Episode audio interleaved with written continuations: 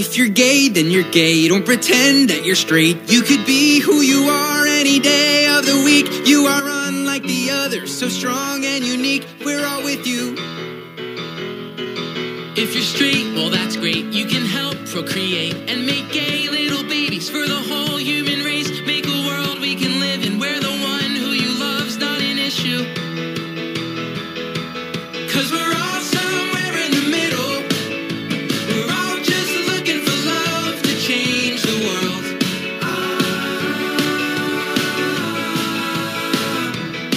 And we're all here in it together.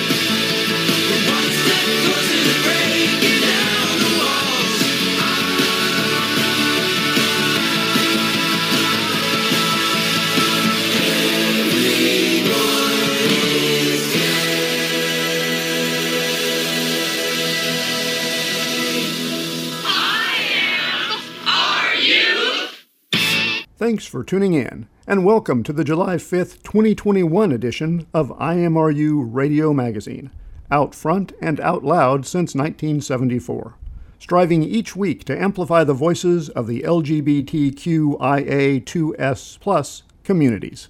I'm David Hunt in Raleigh, North Carolina. Welcome. Tonight is a mixed bag of stories from folk who have made major contributions to the story of our tribe, from Quentin Crisp to Jewel Thias Williams, with side servings from the Radical Fairies and the O E Improv team. But we start with this. Dan Matthews is quitting PETA. He writes, "The pandemic made me realize, as the AIDS era did, that life can stop on a dime. If I don't make this move now, I never will. PETA is in very good hands, and the vegan revolution is now unstoppable." Once upon a time, Steve Pride sat down with the animal rights stalwart and filed this report.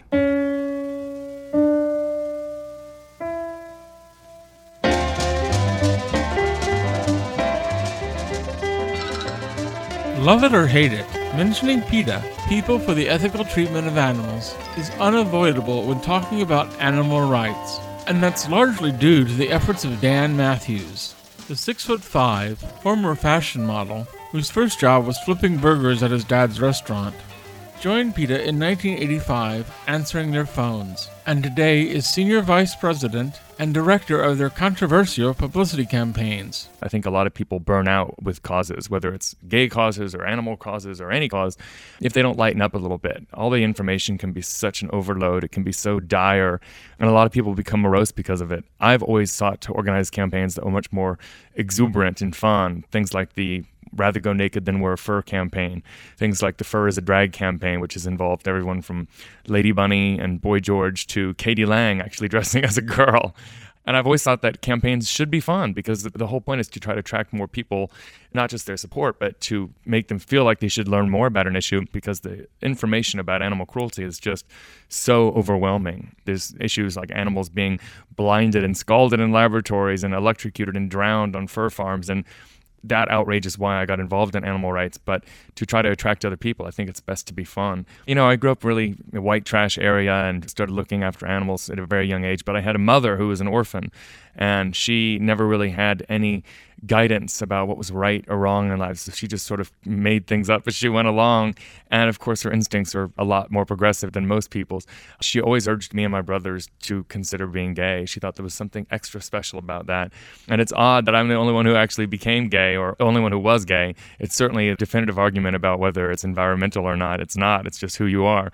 Like if your eyes are brown or blue. And the seed that grew into the empathy that defines Dan's adult life was planted in that childhood. To me, it just seemed like cruelty was cruelty. And the kind of people who are cruel were the same guys who used to beat me up for being gay. And so I always saw from a very young age that animals needed help. They needed somebody to interfere on their behalf. It's easy to forget that back in the day, this was not a cool cause. When I first got involved in animal rights in the late seventies, it was something associated with Doris Day or Betty White. It was like a granny cause.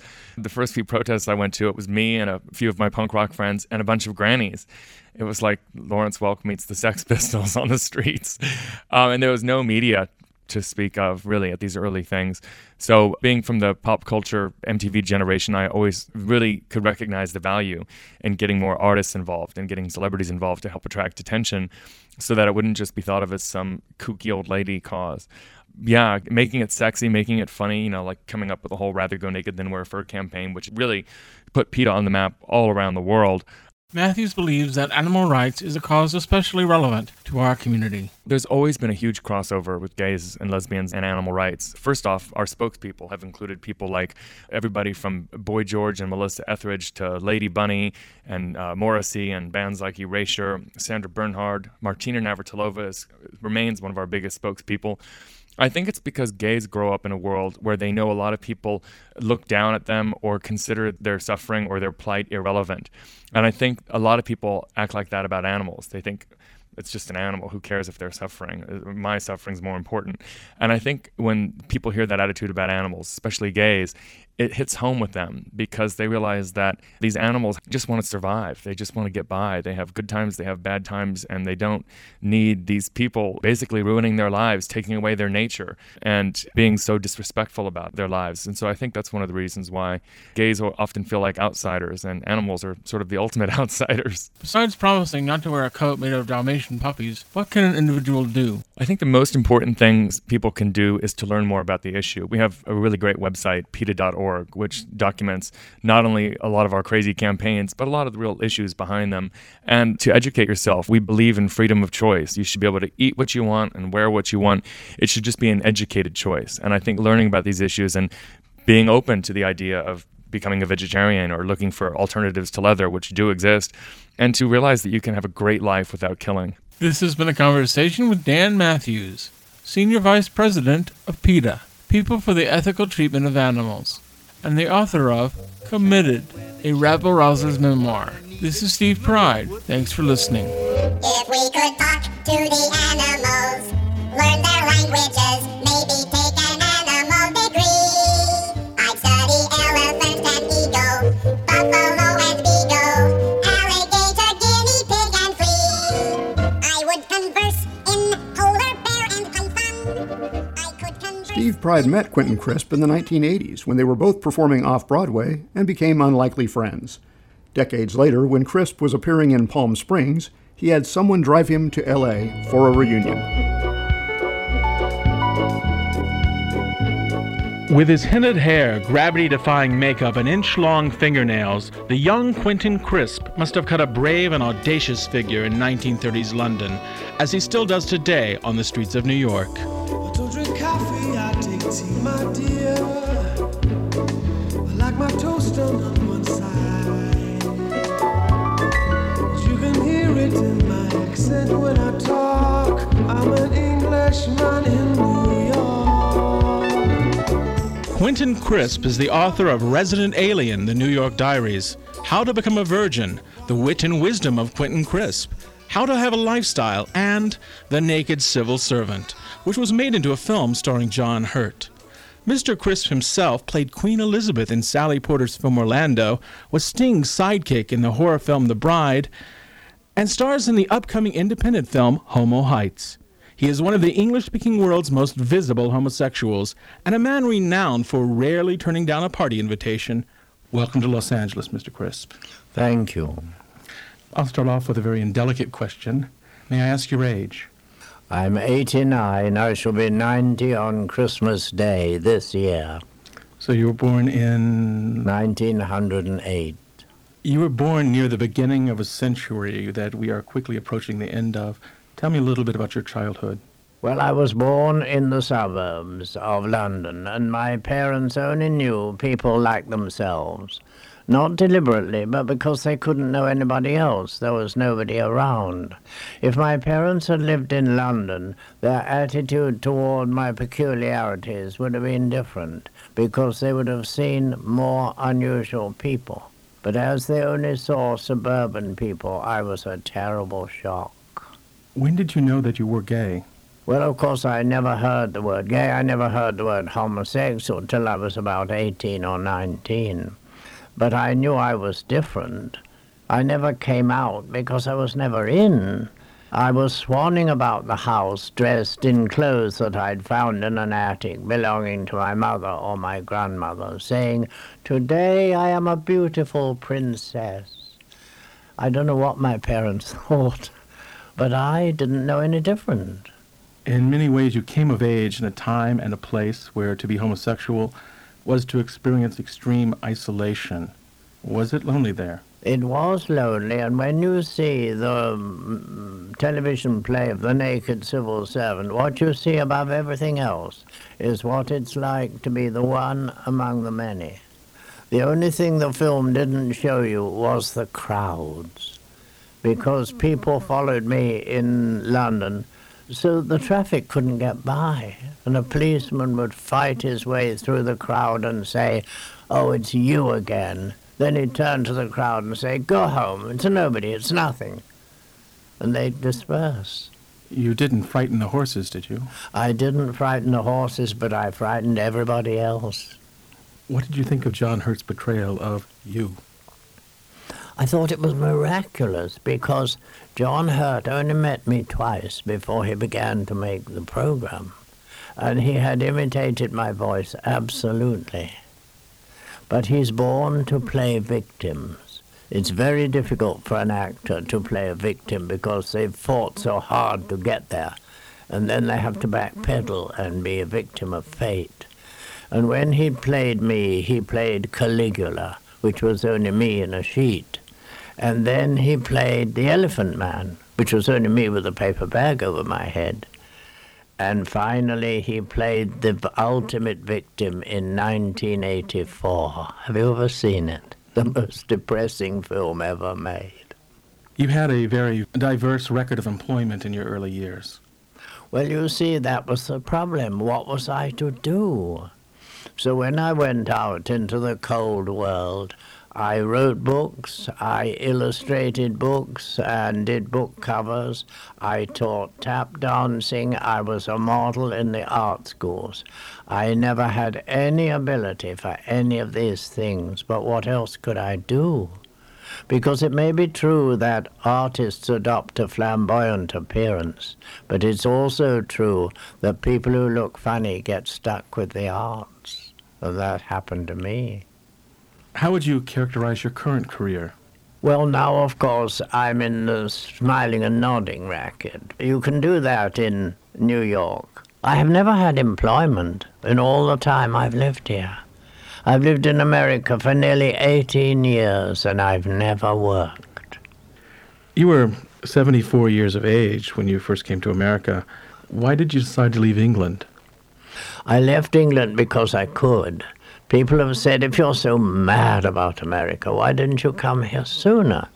And I say, I couldn't pay my fare, and everyone laughs nervously, but I mean it. I earned twelve pounds a week in England. There was plenty to live on. I never felt constrained by my poverty. But it would be twenty-five dollars here. It would go nowhere. So I came when I was invited to come by Mister Bennett, who wanted to make my life story into a musical, which I would have loved. But my agent said it was not to be, and it was never done. I read that you still live in the same room in New York that you first settled in. Is that true? That's true. I lived for six weeks in unaccustomed splendor on thirty-ninth Street with a man who constituted himself my manager. And then the room I have now was found for me, and by someone who knew someone who knew the landlord. And I've lived there ever since. I've always lived in one room, because I never found out what people did with the room they're not in.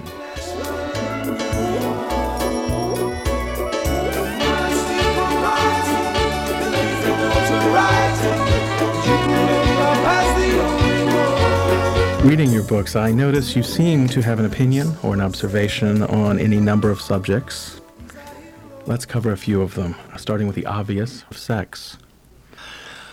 Well, sex seems to be everywhere. Of course, I was on Doctor Westheimer's program, and she said, "And now we have Mister Crisp with us, who has opinions about everything. What do you think about sex?" And I said, "It's a mistake." And she said, "Why do you say that?" But she didn't seem to understand. I come from a world when we didn't know that sex was here to stay. We thought if no one talked about it, it might go away. and she said you were wrong. With great conviction, but with no proof, because no one ever has stopped talking about it. And if they did, it might go away. And wouldn't that be wonderful? What about the state of the gay community today? Well, the gay community, of course, is very angry with me because I am not a marcher and a protester. But I have pointed out to them that anger begets anger. That's an unalterable law. If you shake your fist in the face of real people, they will shake their fist in your face. You can't fight for integration. You're in the same position as a woman who says, "Do you really love me?" And you know where that gets you. The answer to that is, "Okay, I love you, now shut up and lie down." That's no use. You can only be integrated by waiting. When you say, "I'm gay," and people say, "and then?" Then you're integrated. Not when they say, "Oh, very well, don't hit me, you're integrated." That's useless. But you can't explain that to people. What do you think of the models of masculinity in today's gay community?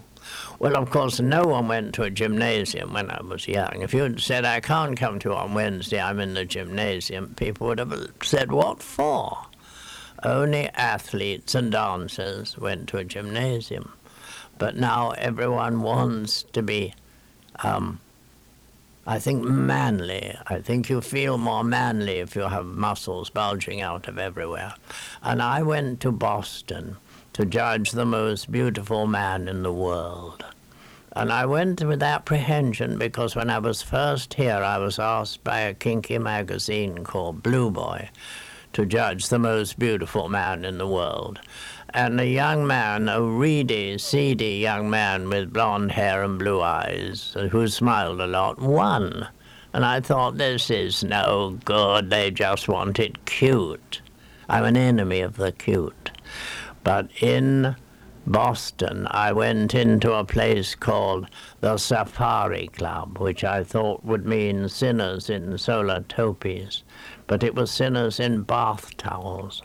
And they had taken the competition so seriously that they were shaved all over and then held before the sun lamp like chickens to get them the same color all over. And they were wonderful. Absolutely wonderful. Well, we sort of know where you stand on, on gay men. What about lesbians?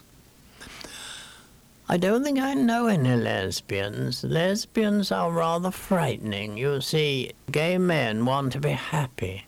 Lesbians want to be right. And it makes them a bit formidable.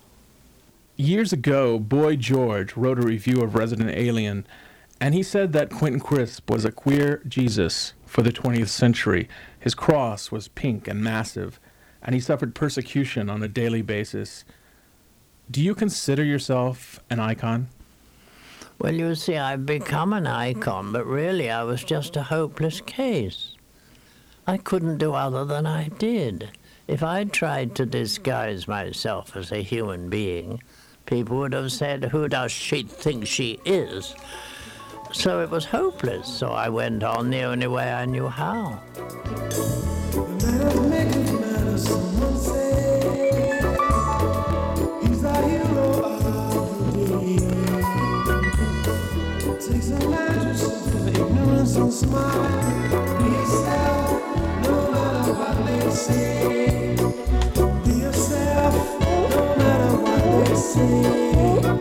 Quentin Crisp claims to be just another victim at the mercy of the world, except his solution was to embrace what others perceive as failure and wear it as a badge of honor, paying his way through life with modesty, charm, and wit.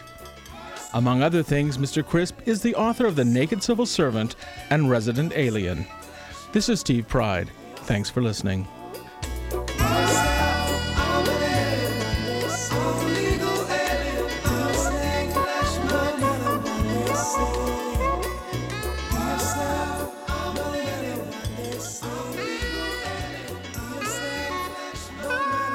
Quentin Crisp died at ninety in nineteen ninety-nine, a few months after our interview. Stay put. We'll be right back after this quick break. Philadelphia police raid Rusty's, coming up now on the Rainbow Minute.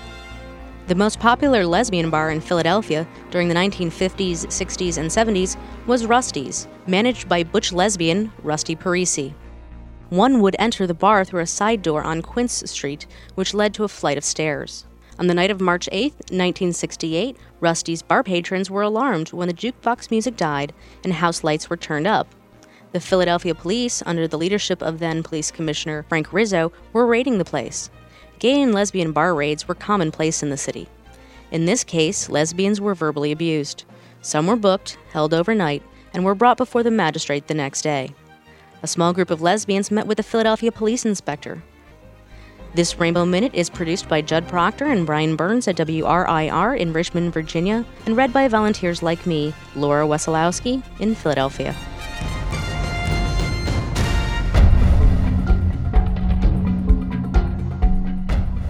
Hello, this is the actor Michael Emerson. It's not easy being one of the others, so if time travel or moving the island isn't an option and you're feeling sort of lost, try listening to I M R U.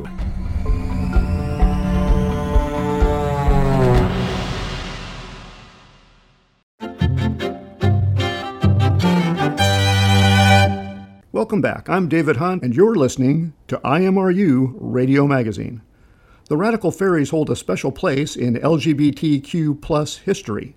Charlie Lang reports. I'm Charlie Lang, and this evening I'm pleased to have Don Kilhefner and Mark Thompson with me. We cast a sacred circle in fairy love. We cast a sacred circle in fairy love. We cast a sacred circle in fairy love. We cast a sacred circle. How did the Radical Fairies come into being? Back in nineteen seventy-eight, Harry Hay and I met out in San Juan Pueblo, New Mexico, where he was living. And both of us were concerned about the direction that the gay liberation movement was taking. It was becoming more bourgeois. It was becoming more conventional politics. Uh, it was becoming more gay assimilationist. And we felt that there was a need for something in the movement at that time that deepened our understanding of gay consciousness and gay spirituality. And so the Radical Fairies came out of that kind of understanding. I noticed on the poster from the original gathering that it was called, actually, a spiritual conference. Can you speak a little bit more to the aspect of spirituality? Well, both Harry and I felt strongly that one of the things that was missing from the movement at that time was an understanding of the purpose of gay people. Why are there gay people? Do gay people carry a different consciousness than straight people do? And if that is true, which I think it is, and Harry thought it was, what is our contribution to society from that place of gay spirit, gay consciousness? And so that was woven right into the conference. The subtitle of the conference was, what is the gay dimension of spirituality? What is the spiritual dimension of being gay? Any answers to those questions? Well, Harry has come up with his understanding what he calls subject-subject consciousness, that one of the ways that we differ from straight people is that we carry a subject-subject consciousness, same with same, while heterosexual carry a subject-object consciousness. And therefore, the way we walk in the world, the way we manifest ourselves in the world will be different. Walt Whitman also came up with there's a difference between gay men that he called adhesive and straight people, which he called amative. Edward Carpenter was an English socialist, one of the great pioneers of gay liberation, came up with the idea that gay people play certain kinds of social roles in society. Evolutionary biologists are telling us the same thing.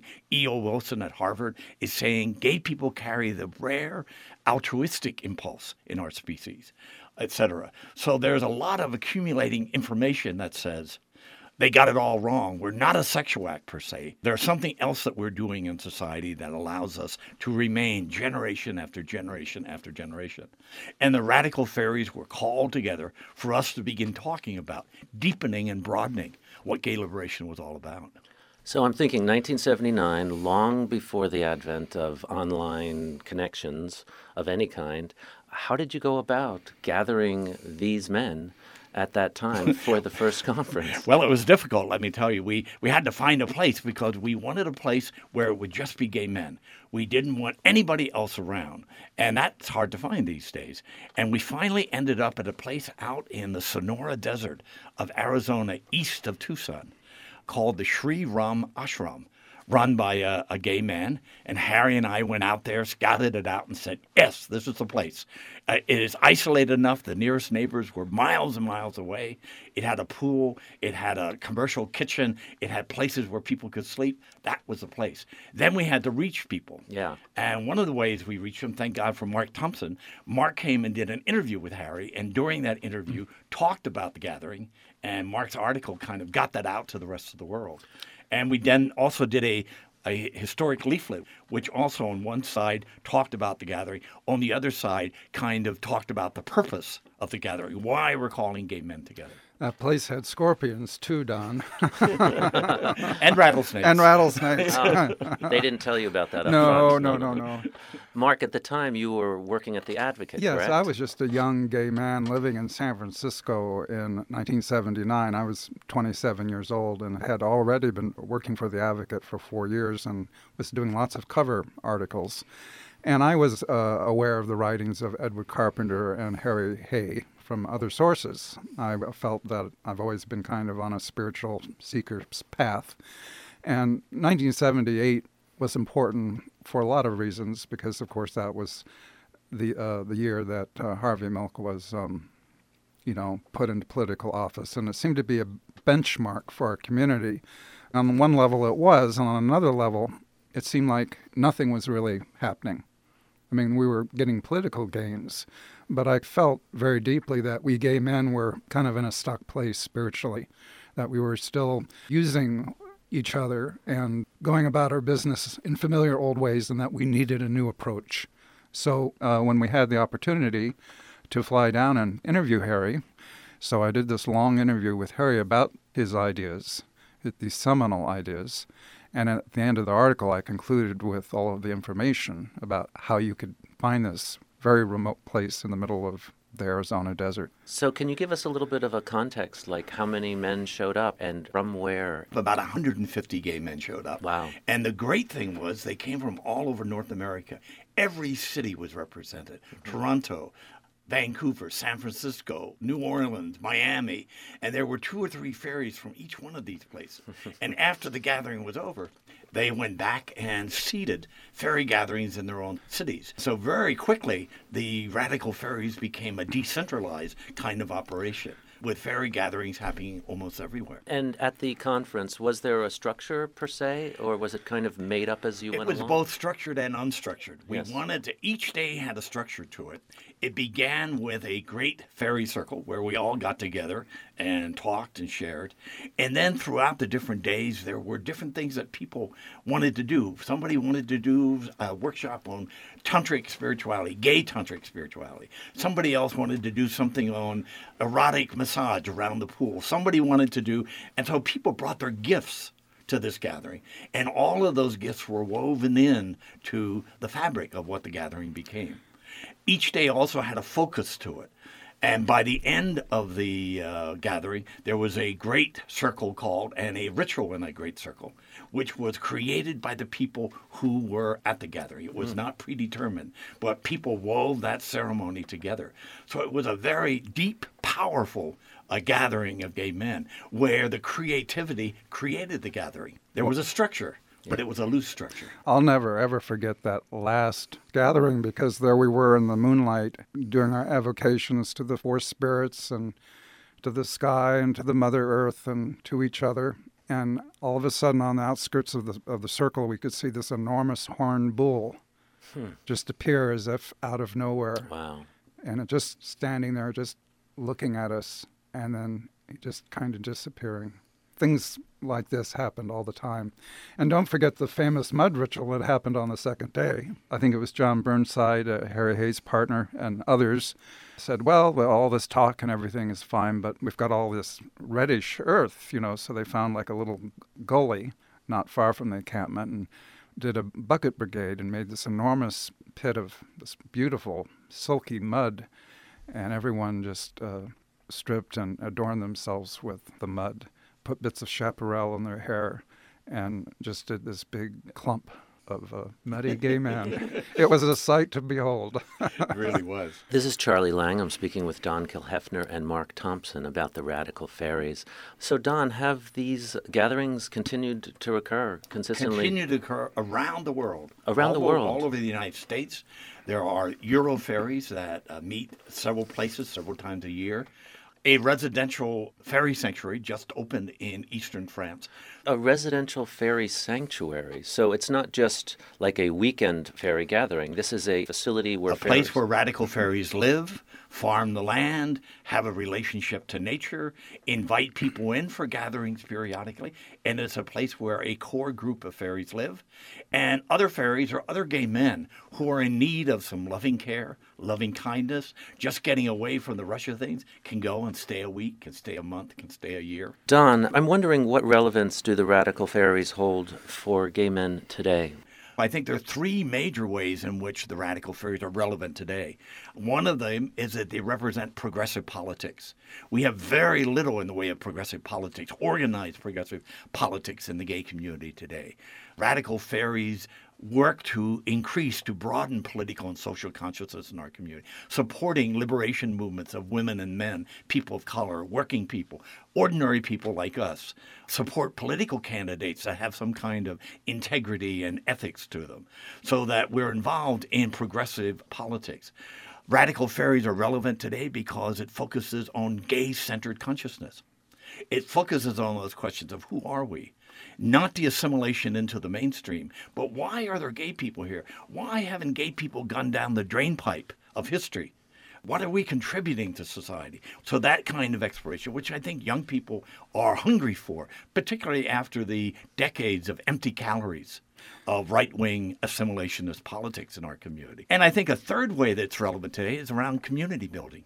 The Radical Fairies put a great deal of emphasis on creating community, healthy community, community in which we can be openly gay, community in which we honor ancestors, requires elders, uh, there are adults and youth working together, a community that that has consciousness around the environment, a community that conducts ceremonies and rituals that keeps our community sane and healthy, et cetera, et cetera, et cetera. Those are all questions that I think young people are hungry for today. So I think what we're going to see is a wave of radical fairy consciousness Fantastic. Coming into the community. The reality is gay liberation is a revolutionary movement. It wasn't a middle-class law reform movement. It was a revolutionary movement based on liberation. We liberate ourselves. We're not asking for emancipation. We liberate ourselves.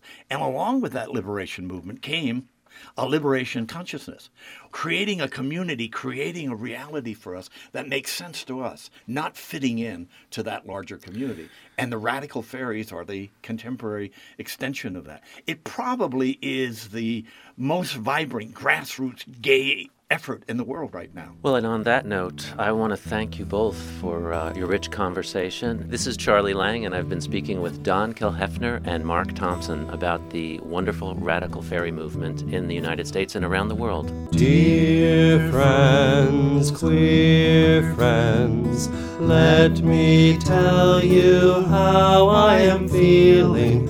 You have given me such pleasure. I love you so. Dear friends, queer friends, let me tell you how I am feeling. You have given me such pleasure. I love you so. I love you so. I love you so. I love you so. We'll be back with Jewel Thias Williams after this quick break. Turning the page, coming up now on the Rainbow Minute. After the famous Philadelphia lesbian bar Rusty's was raided in nineteen sixty-eight, and a small group of lesbians from the local chapter of Daughters of Bilitis met with the police, things changed. After discussing continued police harassment, the police said that from then on, gays and lesbians would receive equal treatment. That marked a turning point for the Philadelphia chapter of Daughters of Bilitis, and the bylaws of the national group made that clear. All protests had to be approved by the national board. But that would prevent a quick response to injustices in Philadelphia, and since they were more interested in action instead of social gatherings, they dissolved the D O B chapter and regrouped as Homophile Action League, or HOWL. This group would also include gay men. This Rainbow Minute is produced by Judd Proctor and Brian Burns at W R I R in Richmond, Virginia, and read by volunteers like me, Laura Wesolowski in Philadelphia. Yes, it's true. You could have more friends, a better job, more money, and enjoy the kind of life you've always dreamed about. Homosexuals in America are better educated, travel more, and enjoy a higher standard of living than their straight counterparts. If you've ever sat alone watching television on a Saturday night or felt like your life was going nowhere, maybe homosexuality is right for you. Hi, this is Margaret Cho, and you're listening to I Am Are You. I Am Are You.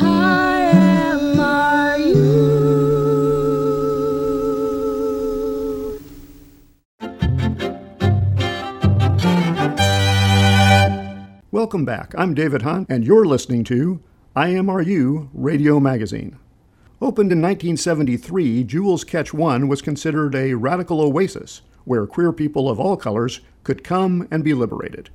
As I M R U continues its Summer of Pride twenty twenty-one, we flash back to a conversation with Jewel Thias Williams about its impact on the history of gay and black gay life in Los Angeles. I'm Abby Dees. And I'm Wenzel Jones. She's sitting directly in front of me. It's Jewel Thias Williams, who was the owner and started up the disco Jewel's Catch One, and that was a disco for gays of color. Am I correct? Well, how do you want for, to put it? It was for everyone, but but in particular. But that's why that you did it, though. Oh, yeah, with, without a doubt. I mean, where did the name come from? I mean, I know Jewel. The Jewel part, but right? Catch well, One what? Catch One was given to me by one of my friends and patrons of the club. It was a saying that gay guys did when they were going out to the bars or to the clubs or to the streets or wherever, and it was all about catching one. and uh, so that's how the Catch One came about. The club was named Diana's before it became the Catch One, and it was built and, and opened in nineteen twenty-nine as um, the spot to be, and, and the Diana Ballroom was right upstairs. It was much like the Stardust Ball back in the day, and the big bands and Ella Fitzgerald and Nat King Cole, those type of performers performed there too. Ballroom so dance. Many people don't realize that L A was really a hot spot for the African American performers of that era, as big a center in many ways as Harlem was. Uh, yeah, it was. Only we weren't separated here. We were discriminated against here. Very important um, distinction. But we weren't separated yeah. uh, as Harlem or even with Watts and, and other areas that became homes and places where African Americans lived. It wasn't established then. So when I took my vacation, my sister and my then girlfriend decided it was time to lose the Diana's part. So they put Jewel on the side of it and ordered mats to go in front and all with my name on it, you know, much to my chagrin because it cost money. Well, I was gonna Diana was already paid for. There it was you go. You got a perfectly art, good sign. Art Deco, and you know, it was like, why? You know, people used to call you Diana. I didn't care. Did I mind? No. I know. I, my first thought too was, oh, great new letterhead we're going to need now. Right. Okay. And when Pretty was much. This? When? So p- put us in time. When was this? We opened uh, Diana's Club, that later became Jewel's Room, in nineteen seventy-three.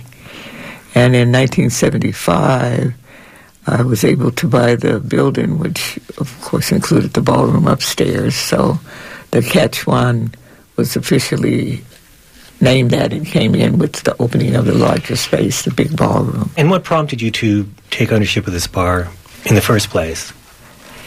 Several things happened. One was that I worked as a cashier at a market that was right across the street from the Diana Club. And some of my patrons would come in African-American said, you know, they don't want us over there. We can't even stop to have a beer in the evening on home from work and whatever. And so I had, and it was just that, a fleeting thought about one of these days I'll own that place and everybody will be able to come. I wasn't a bar person. I didn't, you know, hang out. And that did you intend to open it for gay people, or did that just sort of happen? No, that just sort of happened. The, the intention of Diana's Club, which was a small bar that had a pool table and sawdust on the floor, and about fifteen steady older white folks that had been drinking there for twenty or thirty years. That's the, the clientele that I inherited. My intention was to have a supper club.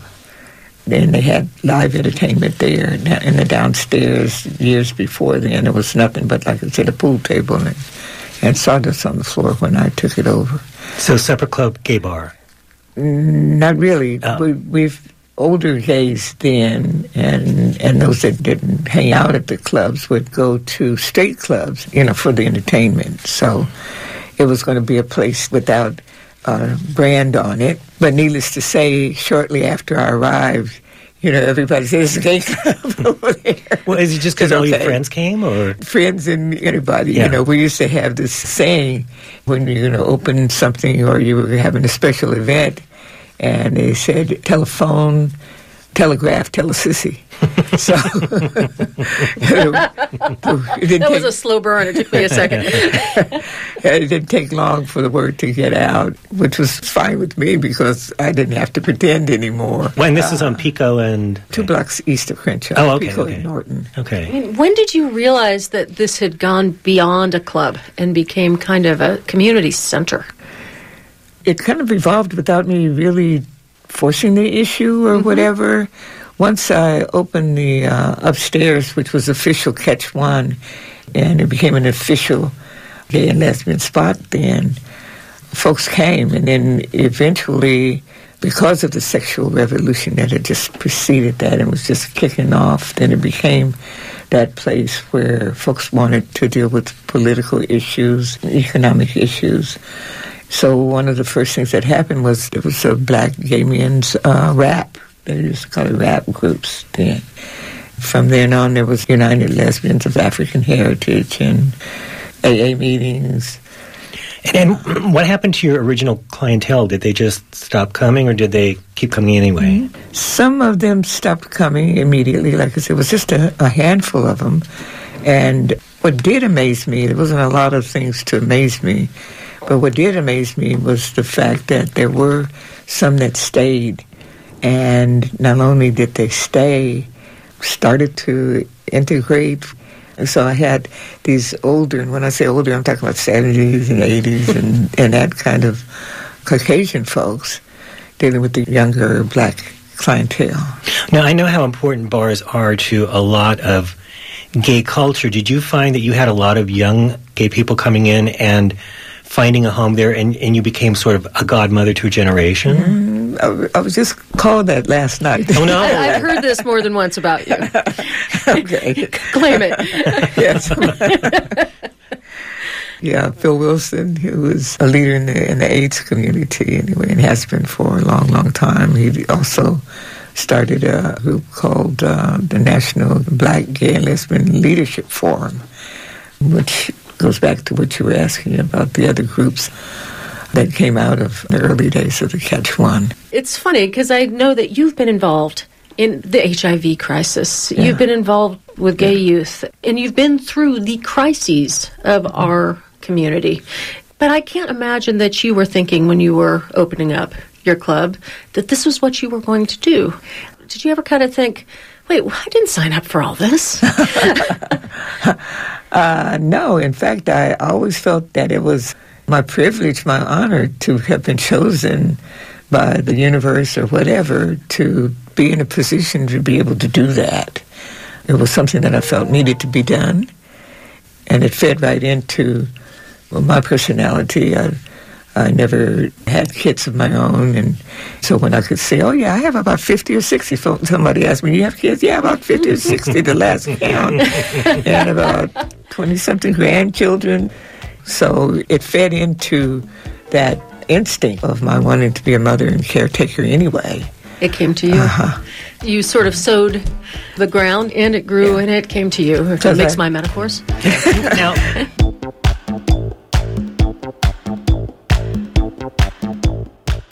Before you gave it a place to find a home and grow, where did gay black culture go before you opened your bar? Because it certainly wasn't invented in seventy-three. No, there were some bars downtown. There were pickup bars. And there were smaller clubs in, in L A City. And there was one in Inglewood called Papa Bear's. And there was a club further down on Crenshaw called Centerfield.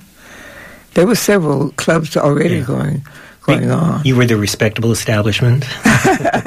Pretty much. And also, you know, we have a tendency to flock to what's new and what's different. And then once folks came to the new spot, then it usually killed, you know, some of the smaller ones, unfortunately. People would stop going to them and just come to my place. And, when I read and, you had kind of a celebrity following there. Like Sharon Stone at her peak could go to your club. And um, nobody would hassle her. Right. As I told her, because I had the privilege of meeting her and talking to her, and she was saying that she could go in there and nobody bothered her. I said, well, no, because, you know, the gay guys felt like they were the stars, you know, and probably wondered why she didn't ask them for their autograph. And did Madonna do a release party there? Yeah, she I mean, did. It was big. Yeah, yeah. Madonna was a regular before the release party, though. And, oh. and in fact, she hadn't been there in two or three years. And I was really, really amazed and honored and flabbergasted and any other word that you can think of to describe what I felt when she sent the word out that she had selected our club of all the ones in the world to have this record release party. I want to be clear, though, you didn't just run a club. This did turn to a community center, but this also was the beginning of you doing work to help with substance abuse yes. and opening up a center. And did you identify a need?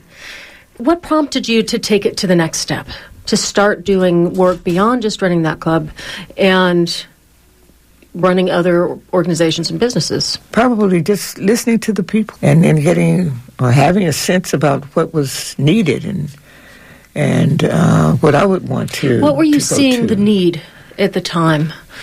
What were the needs that you were noticing? Initially, just a place where they could come and be who they were. And at the time, there was Studio One, which was uh, the big gay disco that folks wanted to go to, and, and they weren't welcome there. So to have as big a space, and of course it wasn't nearly as elaborate because I didn't have that kind of money, but mm-hmm. but we had the space, and we had the bang in this music, and folks could come and be themselves and not have to worry about being harassed and acting any differently than they would, you know, if they had, were at a house party. What were the demographics of the crowd like through the years? Did I mean, I assume they all started out kind of young, and did they stick with you in age along with the bar? Or was mm-hmm. there always a big turnover and you had new faces all the time? Or on the contrary, we were twenty-one and over. Mm-hmm. And like I said, there wasn't a place for some of the elders, especially professional guys, the dentists, the doctors, the judges, the lawyers, the teachers, the principals, the preachers. Uh, wasn't a place where they could go, where they could maybe be underground and, and not recognized, because it was twenty-one and over. And so I had folks from the very beginning that were from twenty-one to seventy-five or eighty. So a gay bar where you can meet a doctor, sign me up. uh, oh, yeah. Procedural dentists, you name it, judges, for sure. Jewel Thias Williams, truly one of our L A heroes, and keep going. Thank you. Thank you for the invite. Keep going. Thank you Appreciate so much for coming. Thanks.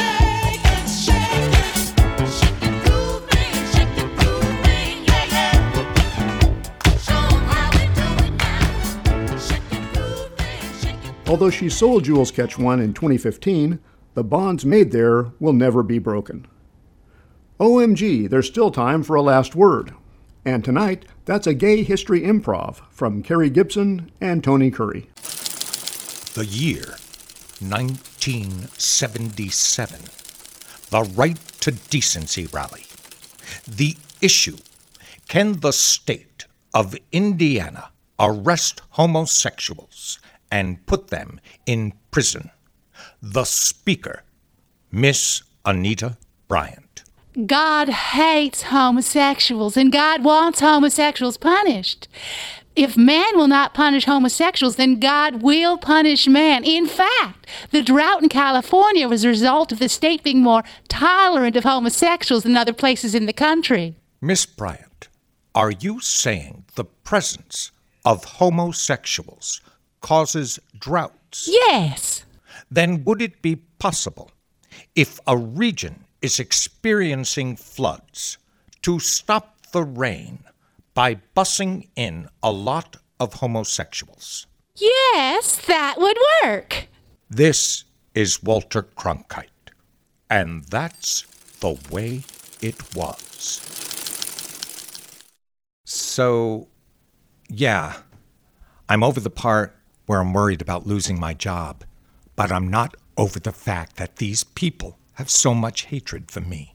I'm African-American, Christian, lesbian. It's easier, I think, for people to relate to me if they think they're talking to another heterosexual person. So I do my best to get rid of any language where I self-identify as lesbian. I just don't talk about it. It's economic for me. I want to hold on to my job. I work with combat vets at the V A. I went into the Coast Guard while I was still in high school. I really loved it. I always wanted to go into the officers' corps, but because the deadbolt on my closet door came off in my personal life, I was always afraid of being found out. It sucks. It's hard enough being African American in this country, and now it's even harder being African American lesbian in this country. It sucks. In the military, don't come out unless you want to get kicked out. I walk into a restaurant and people stop and stare. And of course, I'm the stereotype, the short hair, I wear pants. I am just tired. I wonder what it is like to live without a label. It's so extremely heartbreaking. Don't come out unless you want to get kicked out.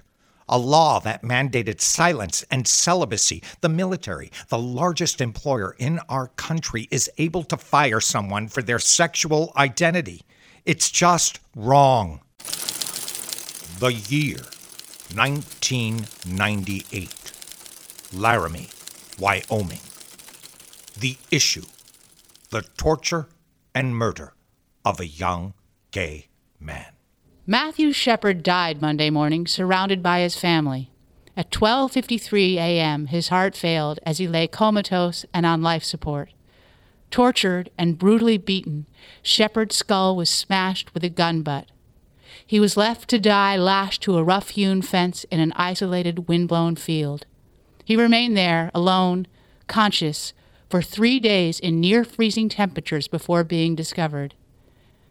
After her twenty-one-year-old son's death, Judy Shepard at a news conference said, "Go home, give your children a hug, and don't let a day go by without telling them you love them." And that's the way it was.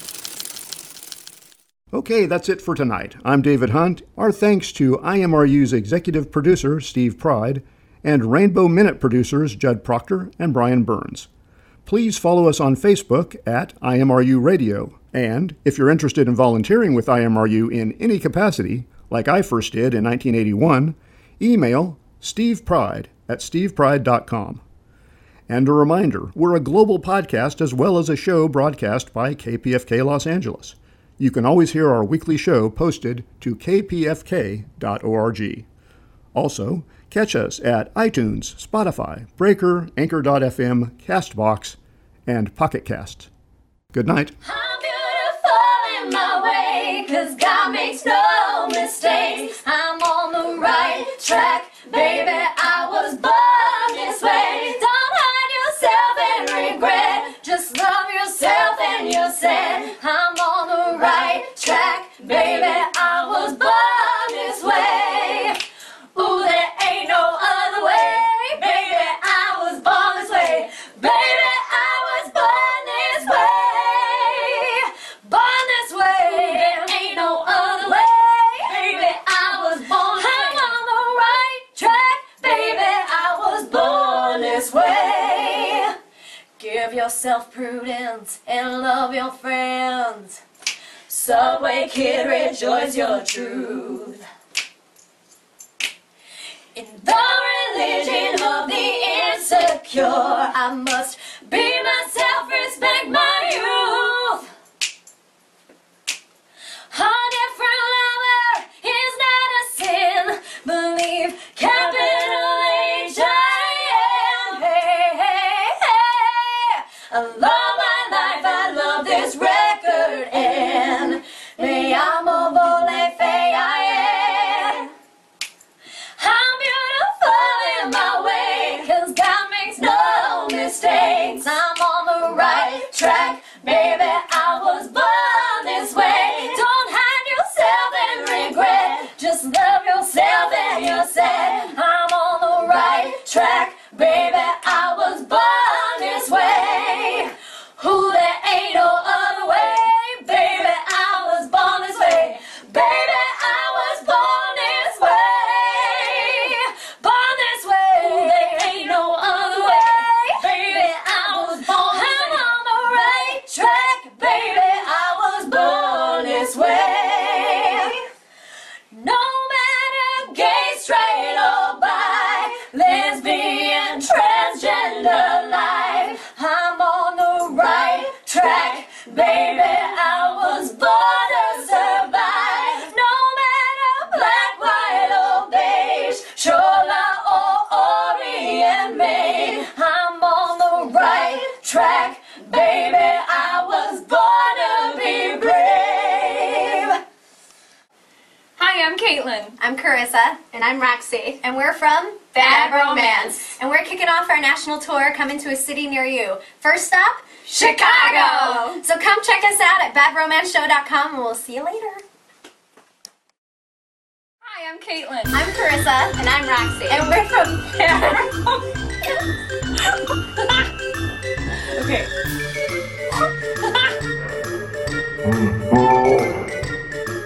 Hi, I'm Caitlin. I'm Carissa. And I'm Roxy. And we're, we're from, from Bad Romance. Coming soon. We're our first. Start. Hold on. Hi, I'm Caitlin. I'm Carissa. And I'm Roxy. And we're from Bad Romance. And we're coming to a city near you. Our first stop is Chicago. So come visit us at bad romance show dot com.